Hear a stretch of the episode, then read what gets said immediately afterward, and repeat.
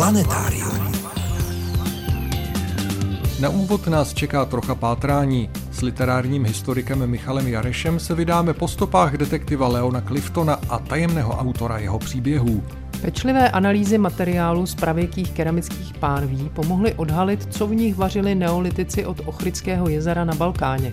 Prozradí vám to archeolog Jaromír Beneš. Nabídneme vám také krátký přehled zajímavostí. Dozvíte se odpověď na naši prosincovou soutěžní otázku a projdeme se spolu lednovou noční oblohou. Posloucháte Planetárium, týdeník ze světa vědy a fantazie. Od mikrofonu vás zdraví a hezký poslech přejí Veronika Kindlová a Frederik Velinský.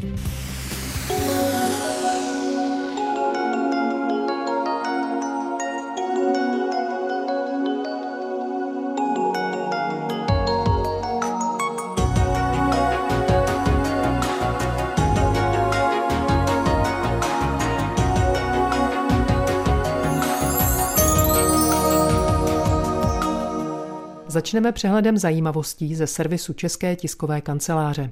Od září do listopadu zeje obvykle nad Antarktidou ozónová díra. V posledních třech letech se však její zacelování zpomaluje, takže se zavírá až koncem prosince. Ani loni to nebylo jinak.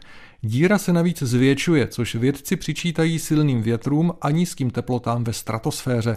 Podle odborníků ze služby Kopernikus, kteří díru sledují, to může být způsobeno změnou klimatu, která má právě tendenci stratosféru ochlazovat. Nový úřad amerického Pentagonu, zřízený loni po sérii zvláštních zážitků vojenských pilotů za účelem sledování zpráv o neidentifikovatelných létajících objektech, obdržel už několik stovek hlášení.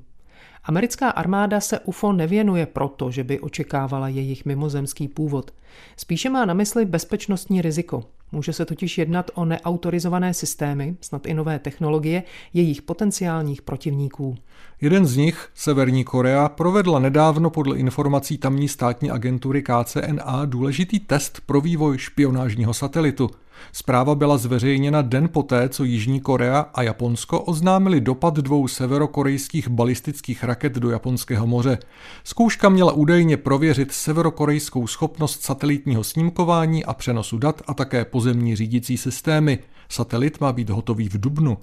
Monitorovat, odhalovat a sledovat rakety přilétající ze severokorejských odpalovacích zařízení bude nová jednotka amerických kosmických sil na letecké základně Osan, nedaleko jihokorejského Soulu. Američané, kteří v Jižní Koreji vojensky setrvávají od dosud formálně neukončené korejské války z 50. let, se mimo jiné obávají mezikontinentálních balistických střel, které by byly schopné zasáhnout i pevninské území Spojených států. Nejvzácnějším typem proměných hvězd jsou tzv. modré hvězdy. Astronomové jich od objevu té první v roce 2017 našli jen 14. Jsou to objekty s vysokou pulzací, mají nižší hmotnost než Slunce a existují jen krátce, proto jsou tak vzácné. Čeští vědci se nedávno podíleli na výzkumu jedné takové hvězdy, která je navíc zajímavá tím, že se na rozdíl od ostatních modrých hvězd nesmršťuje, ale nafukuje a mění svou vnitřní strukturu. Je to taková kosmická detektivka. Ani Leon Clifton by se s ní nejspíš neporadil. Kdo to vůbec byl a kde se vlastně vzal, to se dozvíte za chvilku.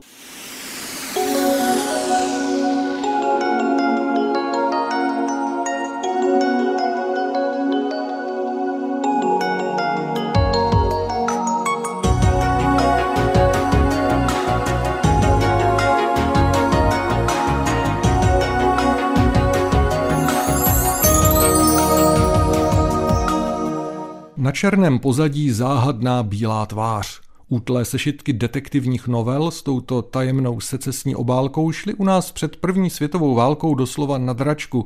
Jejich rédice pak vycházely po celé období první republiky.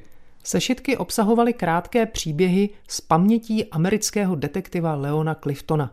Už ve své době byly považovány za literární brak a na tomhle hodnocení se až do dneška mnoho nezměnilo. Během let se však zároveň stali žádaným sběratelským artiklem a předmětem vědeckého studia. Nemálo význačných osobností naší historie se neváhalo přiznat, že si jimi v mládí s oblibou listovali. Totež platí o literárním historikovi Michalu Jarešovi, který o Cliftonkách napsal tlustou knihu. Jmenuje se Případ Clifton, monografie jednoho sešitu. Pojďme do ní společně nahlédnout. Planetáriem vás stále provázejí Frederik Velinský a Veronika Kindlová.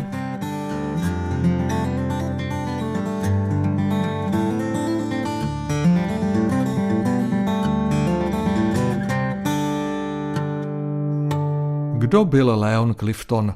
O tom už hovoří autor zmíněné Cliftonovské monografie Michal Jareš z Ústavu pro českou literaturu Akademie věd České republiky. Tak Leon Clifton je hlavně nejvýraznější, protože první český detektiv, i když působí v Chicagu a má anglické kořeny a anglické jméno. A myslím, že bychom hledali těžko před detektivem Klubíčkem a dalšími někoho tak výrazného, jako byl právě Leon Clifton, který se tady objevuje na počátku 20. století mezi lety 1906 až 1911 a víceméně každý týden obtěžoval nebo oblažoval, záleží na tom, jak si to vezmete, všechny čtenáře. Takže je to velká postava, na kterou se trochu zapomnělo, takže myslím, že po sto letech si zaslouží určitě připomenout. Jak vlastně ty kliftonky, jak se těm detektivkám říkalo, vypadaly a jakým způsobem byly vydávány? Byl to sešitek v rozsahu 32 stránek a prodávali se velmi dobře, protože vycházely v nákladu zhruba 10 tisíc kusů a byl o ně obrovský zájem, zejména kvůli tomu, že se dali číst na cestě do práce anebo pod lavicí ve škole.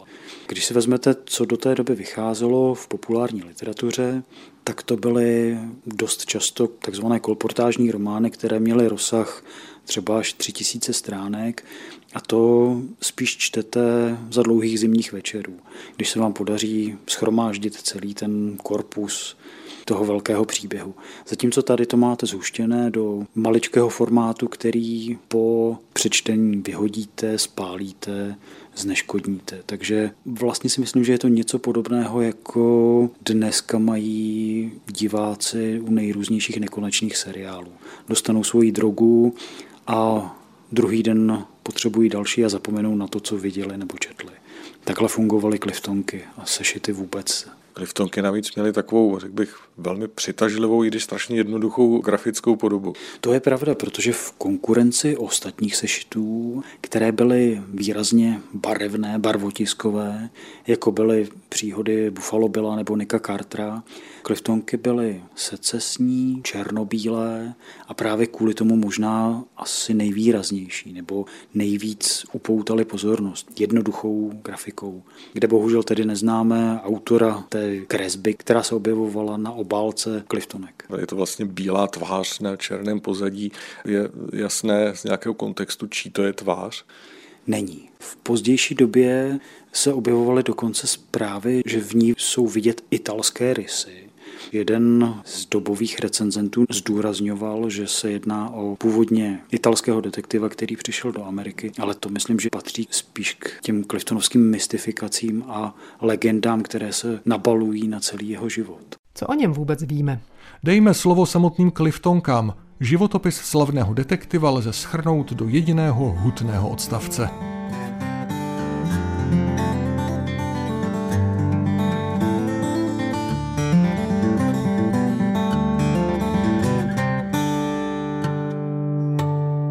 Nikdo neví, kdo byli jeho rodiče.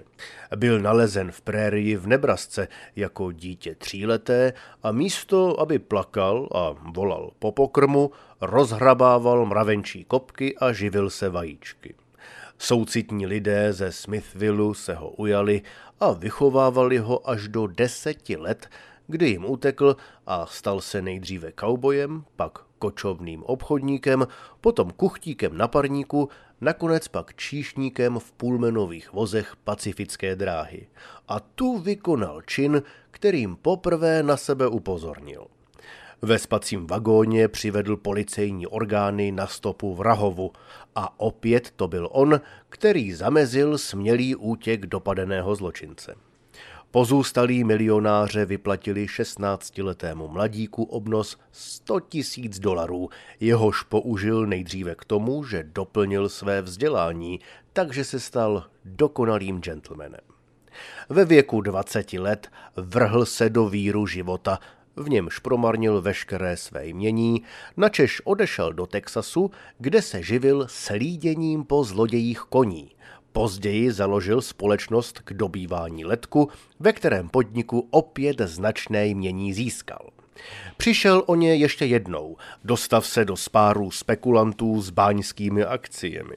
Aby jejich zločiny odkryl, přestrojil se za havíře, vstoupil do tajného spolku Irů, unikl stěží ortelu smrti, načež vyhrál na základě získaných důkazů svůj spor, zakoupil za babku opuštěné doly, jež zvelebil a stal se po třetí poháčem a v této době začal své detektivní umění provozovat jako pravý sport. Nestál v žádných službách, ale policie všech velkých měst se obraceli k němu ve spletitých případech.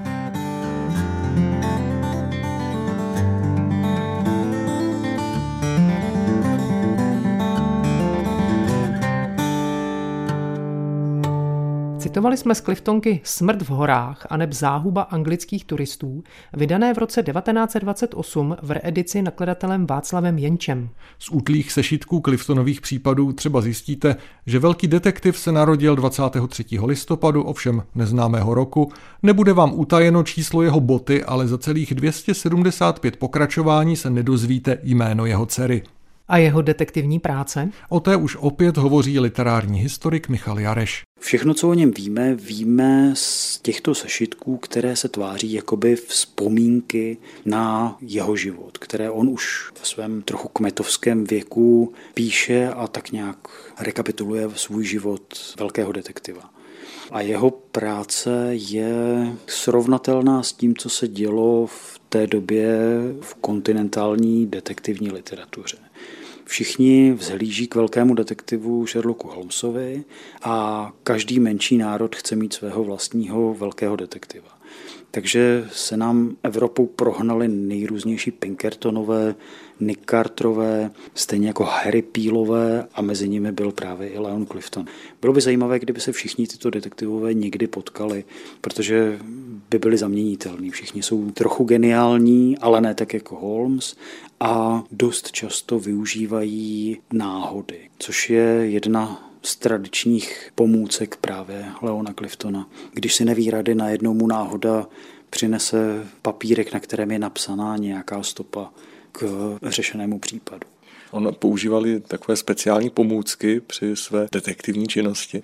On měl několik pomůcek a k těm asi nejznámějším a nejvýraznějším patřila ocelová košile, ve které zřejmě i spal, protože kdykoliv ho chtěl někdo probodnout, tak se od ní zastavil nůž.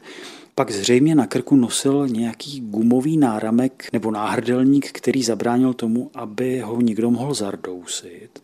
A k nejvýraznějším prvkům a věcem, které používal, bylo takzvané kladívko což byl nástroj, který se zřejmě dal používat jako kladívko, ale zároveň se tu a tam používal jako univerzální otvírač dveří, věc, která byla vlastně hodně specifickým vynálezem na tu dobu a není nikde spolehlivě popsaná, jak fungovala.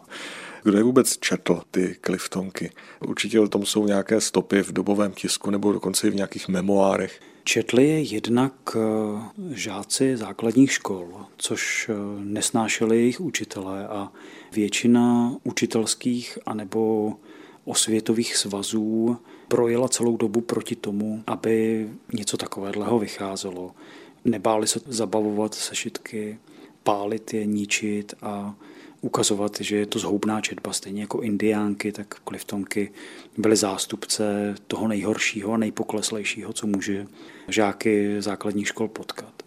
Vedle toho je četli dělníci, kteří jezdili do práce do větších měst, stejně jako pravděpodobně i budoucí výrazní výtvarníci, spisovatelé a umělci, což se dozvídáme právě ze zmiňovaných memoárů. A můžeme si připomenout Karla Poláčka, stejně jako Ferdinanda Peroutku, stejně jako celé osvobozené divadlo. Takže myslím, že tam takový hezký základ něčeho, jak tahle asi hodně pokleslá četba v té době vnímaná, pomohla české kultuře. Zlatá éra Cliftonek končí v roce 1911. Leon Clifton však nezmizel, periodicky se vracel, jistě k malému nadšení prvorepublikových pedagogů. Velcí detektivové to tak mají nastavené. I když zahynou, nakonec stejně znovu vstanou z mrtvých. Pokračuje literární historik Michal Jareš. Jeden z pravděpodobných autorů, kterým byl A.B. Šťastný, zemřel až v roce 23. Myslím, že u něj nastal určitý asi absták v tom, že když dokončil celou velkou sérii Cliftona a musíme přiznat, že ho v některých sešitech už nesnášel a několikrát se ho snažil zbavit, až se mu to podařilo posledním svazkem, který se jmenuje Cliftonova smrt, tak myslím, že se k němu chtěl vrátit a proto obnovil reedici toho velkého korpusu, těch 200, skoro 80 svazků a začali vydávat v nejrůznějších menších nakladatelstvích, takže docházelo k mnoha reedicím až do druhé světové války. Takže se Clifton vlastně neustále vracel a neustále objevoval, ale byly to pořád ty samé texty, které vznikaly do toho roku 1911. A je jisté, že skutečně tím autorem byl A.B. Šťastný. On se nikdy nepodepsal pod ty kliftonky. Tak jisté to je kvůli tomu, že v jednu chvíli byl soudní proces mezi vdovou po A.B. Šťastném a jedním z vydavatelů Cliftonek, který to vzal tak, že když to není podepsané, tak tam není vlastně autor a začal je vesele vydávat, aniž by si zjistil, kdo je vlastně tím původním autorem. Tenhle soudní spor ukázal vlastně na autora některých Cliftonových případů, ale zároveň vedle toho z několika stop víme, že minimálně na začátku byly některé sešity asi adaptacemi německé látky, zhruba do tak 6. 7. sešitu. A pak víme o tom, že existují ještě minimálně tři další autoři. U jednoho víme, že pracoval u dráhy, u druhého, že byl vynikající švec zhruba na pomezí Nuslí a Pankráce a u třetího víme jenom jeho pseudonymní jméno. Takže nejbližší stopa k tomu, kdo je autorem, je díky soudnímu procesu AB Šťastný a ty ostatní tři zůstávají stále v mlze. A neexistoval skutečný Clifton nějaký? No, to je otázka. Inspirace opravdovým detektivem asi neexistovala, protože ty jeho kriminalistické postupy jsou velmi přitažené za vlasy a velmi naivní. Autoři využívají spíš takový hodně dobrodružný sižet nejrůznějších prostředí, které byly hodně exotické pro ty čtenáře, jak těch základních škol nebo z dělnického prostředí. Takže spíš si myslím, že autoři v životě detektiva neviděli a jenom si představovali vlastně, jak by mohla detektivní práce vypadat.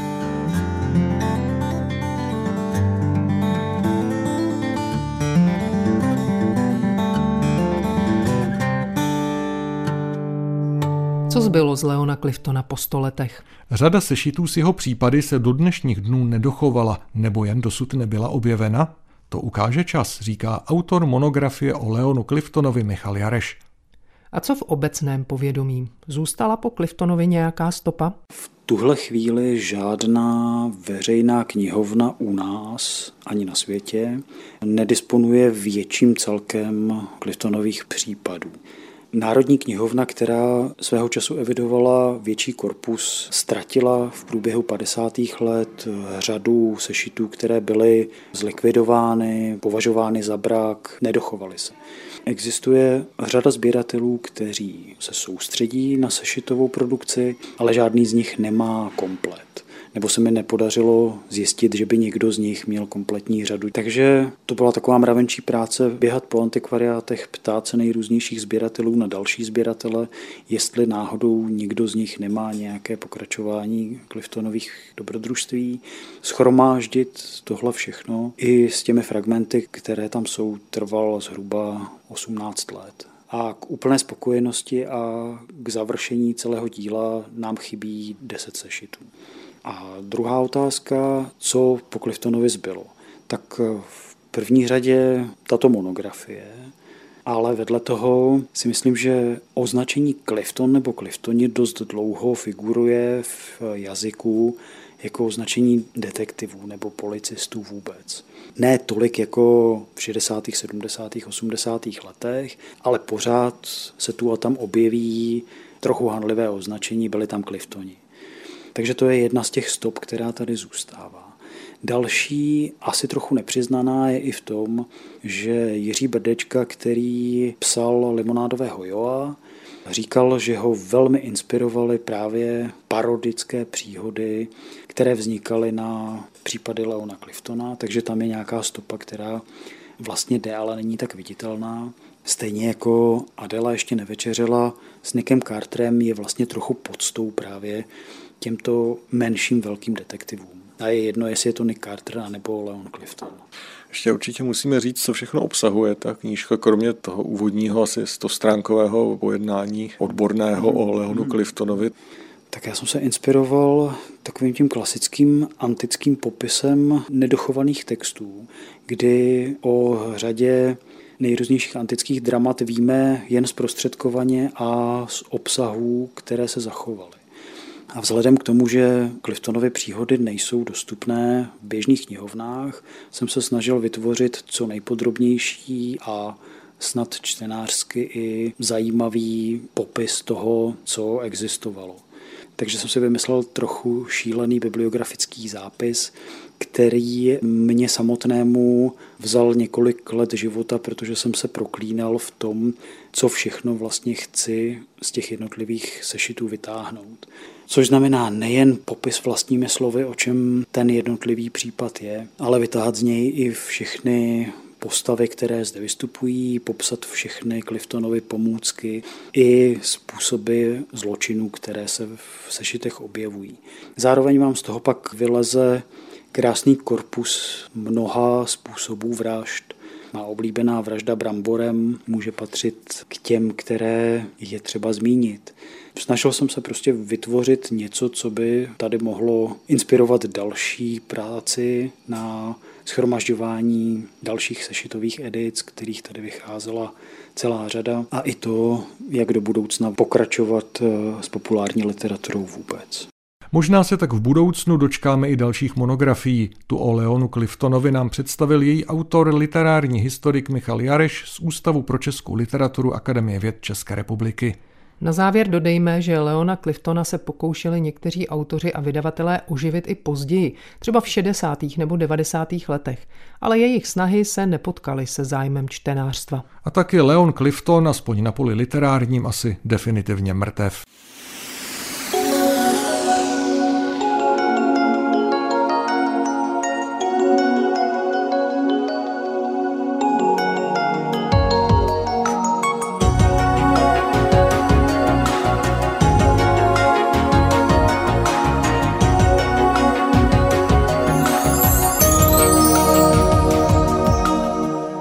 Posloucháte Planetárium, magazín ze světa vědy a fantazie. Kolega Miroslav Cimr vám teď prozradí, co bude k vidění na lednové noční obloze.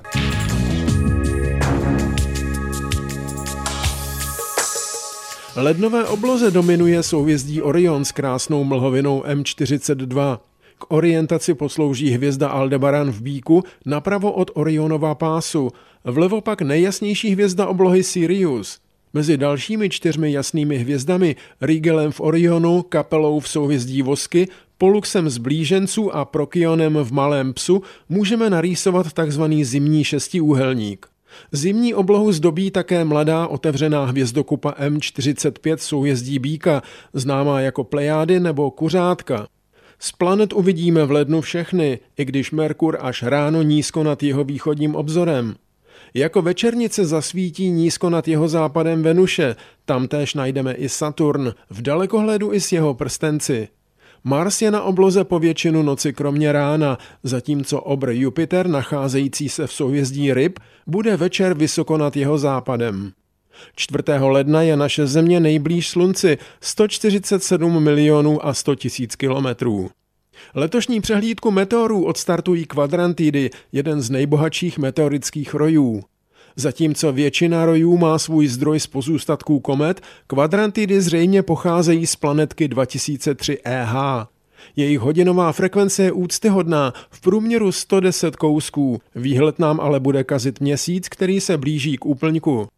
23. ledna večer nad jeho západem uvidíme pěkné seskupení měsíce, Venuše a Saturnu po jeho dopolední konjunkci s naším souputníkem.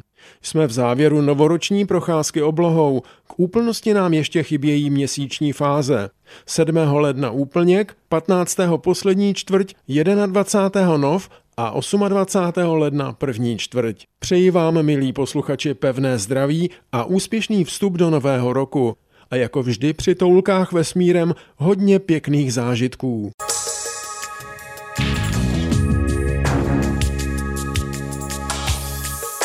Texty pravidelných rubrik najdete v plném znění na našem webu. Rozhovory z pořadu se tam nacházejí také ve zvuku a částečně i v textovém přepisu. Naše adresa je rozhlas.cz lomeno planetarium. Na webu najdete i naši soutěž. V prosinci jsme hráli o dětskou knížku geologa Petra Brože a výtvarnice Lucie Škodové Vesmírníček a neb usínáme s vědou. Ptali jsme se vás, proč je pro pozemské sondy tak těžké přežít po přistání na povrchu Venuše déle než pouhé desítky minut. S čím mají problém? Za prvé, Venuše má velmi hustou atmosféru. Tlak na jejím povrchu je 93krát vyšší než na povrchu Země. To by ještě ušlo. Za druhé, z oblaků občas prší kyselina sírová. S tím bychom si také poradili. Jenže je tu za třetí. Průměrná teplota na povrchu Venuše je 462 stupňů Celzia. A to nevydýchá pozemská elektronika. Bez ní je sonda jen kus šrotu. Jméno výherce se dozvíte za týden, kdy vám také nabídneme novou soutěžní otázku. V poslední části dnešního pořadu se stejně jako minule vydáme do Severní Makedonie. Opět to bude detektivka, tentokrát kulinární.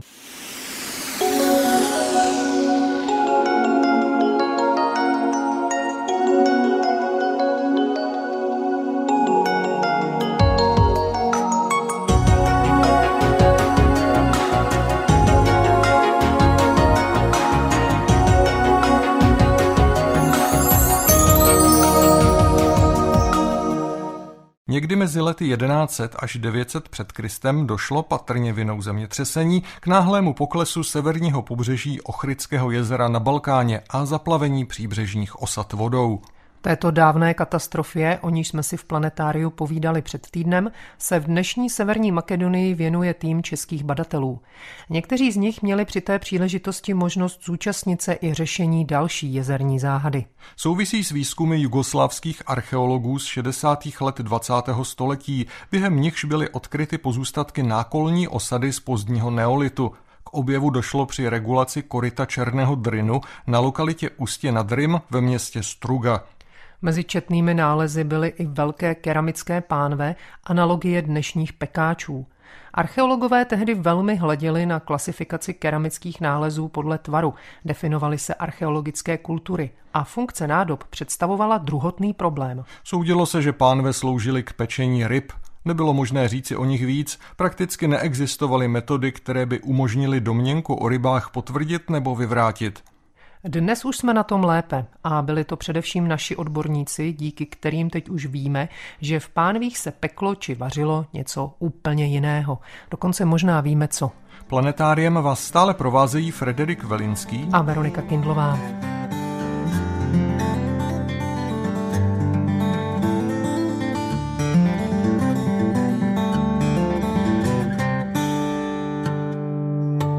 Jak neolitické pánve vypadají, v jakém stavu se našim badatelům dostali do rukou a jaké metody k objasnění jejich funkce použili.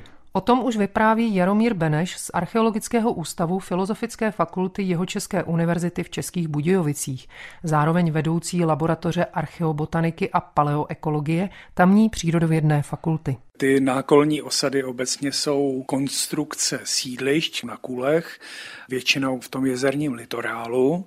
A v rámci tohoto sídliště byly zjištěny ty pánve, jak leží in situ. To znamená, některé byly přímo ještě na místě, kde byla předem určena jejich funkce a pravděpodobně i při opuštění osady byly ponechány na místě a tento materiál vlastně vykopali jugoslávští archeologové tenkrát. O ty nálezy byly bylo řádně pečováno, byly uloženy do muzea ve Struze.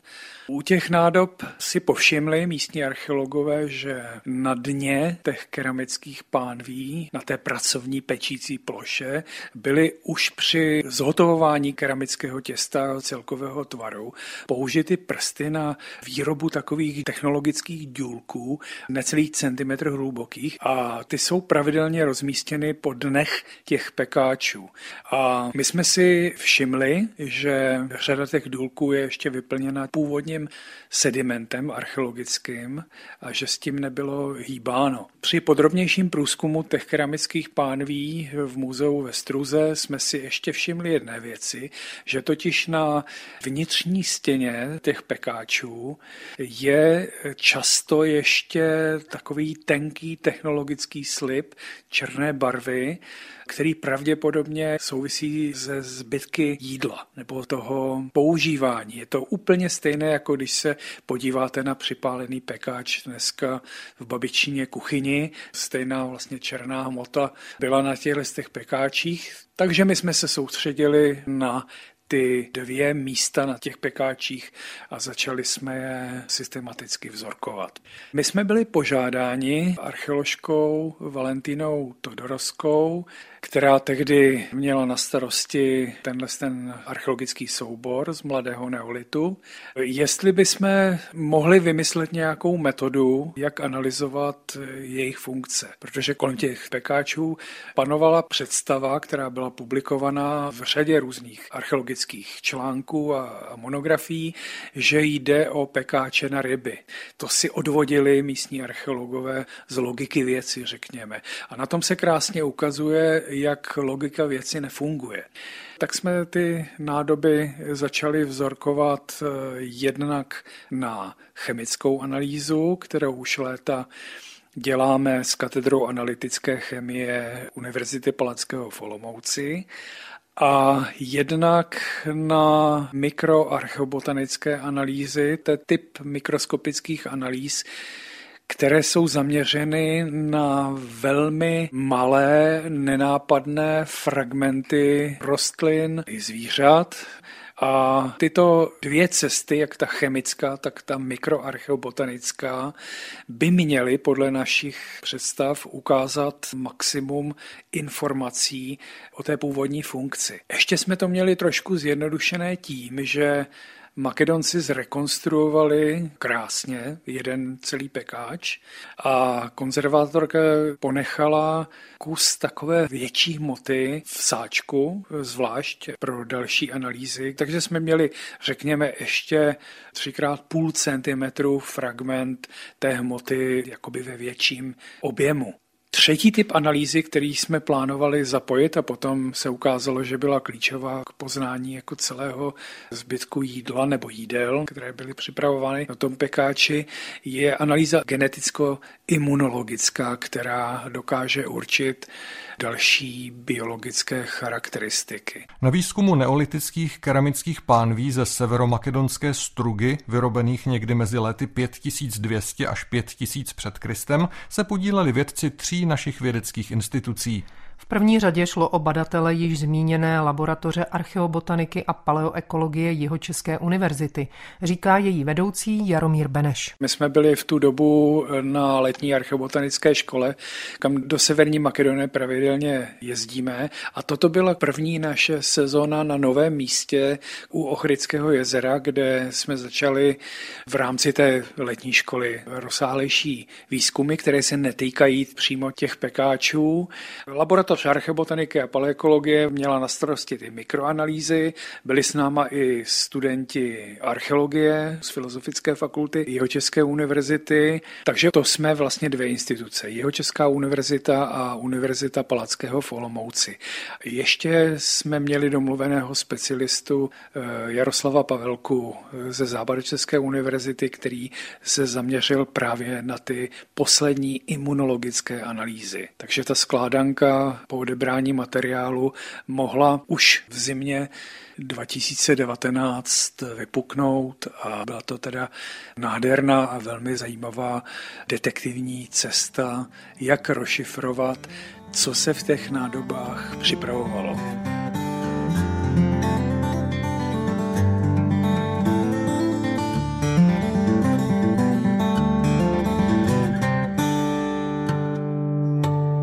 Pojďme si teď říci, jakým analýzám byly vzorky odebrané z neolitických pánví od Ochryckého jezera podrobeny a co všechno se díky nim podařilo zjistit. Jak říká archeolog Jaromír Beneš, od zimy roku 2019 probíhaly v zásadě dva typy analýz. Olmouští chemici použili metodu plynové chromatografie a hmotností spektrometrie. Ta metoda je nesmírně citlivá. Z těch malých vzorků, které jsme měli k dispozici, vysloveně miligramy toho materiálu, zjistili desítky nejrůznějších organických látek.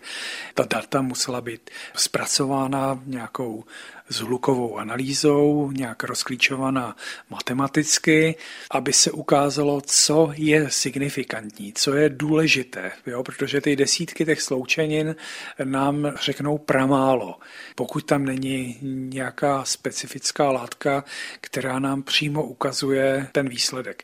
A touto látkou byl překvapivě jeden z nejběžnějších sterolů, který se vyskytuje v živočišné mase, a to je cholesterol. Cholesterol cholesterol a jeho koncentrace se ukázaly jako základní vodítko ke konstatování, že v daných pekáčích se peklo maso a tuky z velkého zvířete, ale my jsme nevěděli, jestli ryba, nebo jestli z divokého masa, nebo jestli to je z masa domácích zvířat. A přišlo toto zjištění až tou imunologickou analýzou, kterou si nechám nakonec.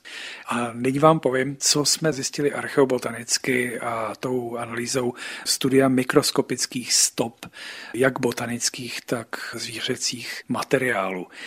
Předně, a na to je moje pracoviště specializováno, jsme zjistili přítomnost rostlinných fitolitů. Fitolity jsou poslední nerozložitelné zbytky rostlin, takové anorganické výstelky mezi buněčných stěn, anebo jsou to, řekněme laicky, takové ty lesklé povrchy obilek epidermis, který, když se zkoumá mikroskopicky, tak vykazuje specifické tvary a specifické kresby na povrchu, pomocí kterých je možno definovat alespoň skupinu rostlin. To nebylo příliš pozitivní, ale kolegyně Kristýna Budilová, která se zabývala fitolitovou analýzou těchto nádob, zjišťuje a registruje a fotí u mikroskopu i takzvané nepilové objekty. To je skupina objektů, který nepatří do skupiny pilových zrn, ale můžou to být fragmenty v podstatě čehokoliv organického. A jeden ten nepilový objekt byl mimořádně zajímavý. Byl to takový mikroskopický vlásek, my jsme výběr těch nepilových objektů poslali do italské Modeny naší kolegyni Asuntě Florenzano, s kterou spolupracujeme a o které víme, že je, já se to troufám říct, jedna z nejlepších na světě, která dokáže tyhle ty nepilové objekty poznat.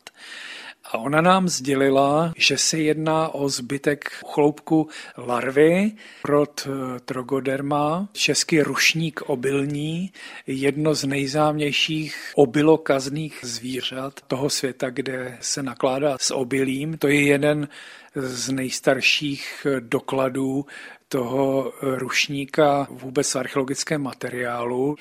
Nás to navedlo na další stopu, že vedle cholesterolu tady máme ještě co činit pravděpodobně s rostlinami obilného typu. A jelikož máme v našem týmu skvělého analytika škrobových zrn, Jaromíra Kovárníka, tak jsme mu dali asi na měsíc práci. Mimochodem Jaromír byl přímo u toho vzorkování a vzorkoval si pomocí pipety svoji vlastní sérii vzorků v tom muzeu ve Struze. A Jaromír tedy zased k mikroskopu a k počítači a pustil se do nesmírně pracného vyhledávání škrobových zrn, takových jako nerozvařených škrobových zrn. Ty se ještě dají určit do nějaké taxonomické skupiny. A zjistil několik skupin těchto škrobových zrn a to pravděpodobně cereálí. A toto nejisté určení bylo druhým nepřímým znakem, že máme cosi společného s obilím v té potravě. Kromě škrobových zrn cereálí vzorky z pánví obsahovaly i škrobová zrna dubu, ale také třeba orobince. Kde ta se tam vzala? Jaromíra Beneše a jeho kolegy jejich přítomnost zdá se příliš nepřekvapila. O robinci víme, že se ta sacharoidní část kořene jedla ještě v 19. století na vsi. V mezolitu a v neolitu se běžně konzumovalo orobinec. Poslední škrobové zrno bylo velmi zvláštní, je čeledi liliáce, to znamená nějaká vodní rostlina, která zřejmě sloužila jako koření nebo jako zelenina v rámci toho jídla. Takže máme skupinu nepřímých důkazů obilí a skupinu přímých důkazů ingrediencí. Takže jsme věděli, že je to nějaké maso se zeleninou a s obilím, Možná, že maso na nějaké omáčce, která byla zahušťovaná obilím, pokud bychom už spekulovali. Poslední krok analýzy eh, spočíval v té imunologii. A tady zavalil náš kolega Jaroslav Pavelka ze Západočeské univerzity, který měl v tom materiálu řadu nejasných určení, kterým nepříliš jako důvěřoval, ale jediné věci, které důvěřoval zcela prokázáno, je, že to bylo vepřové maso. To byl takový konečný výsledek, který nás vedl k tomu, že musíme tuhle tu věc komplexně publikovat v co nejlepším časopise, protože je to velmi komplexní zjištění. A tak ten článek vyšel v časopise Molecules, ve Švýcarsku a zbudil, troufám si říct, na vědeckých sociálních sítích mimořádnou pozornost.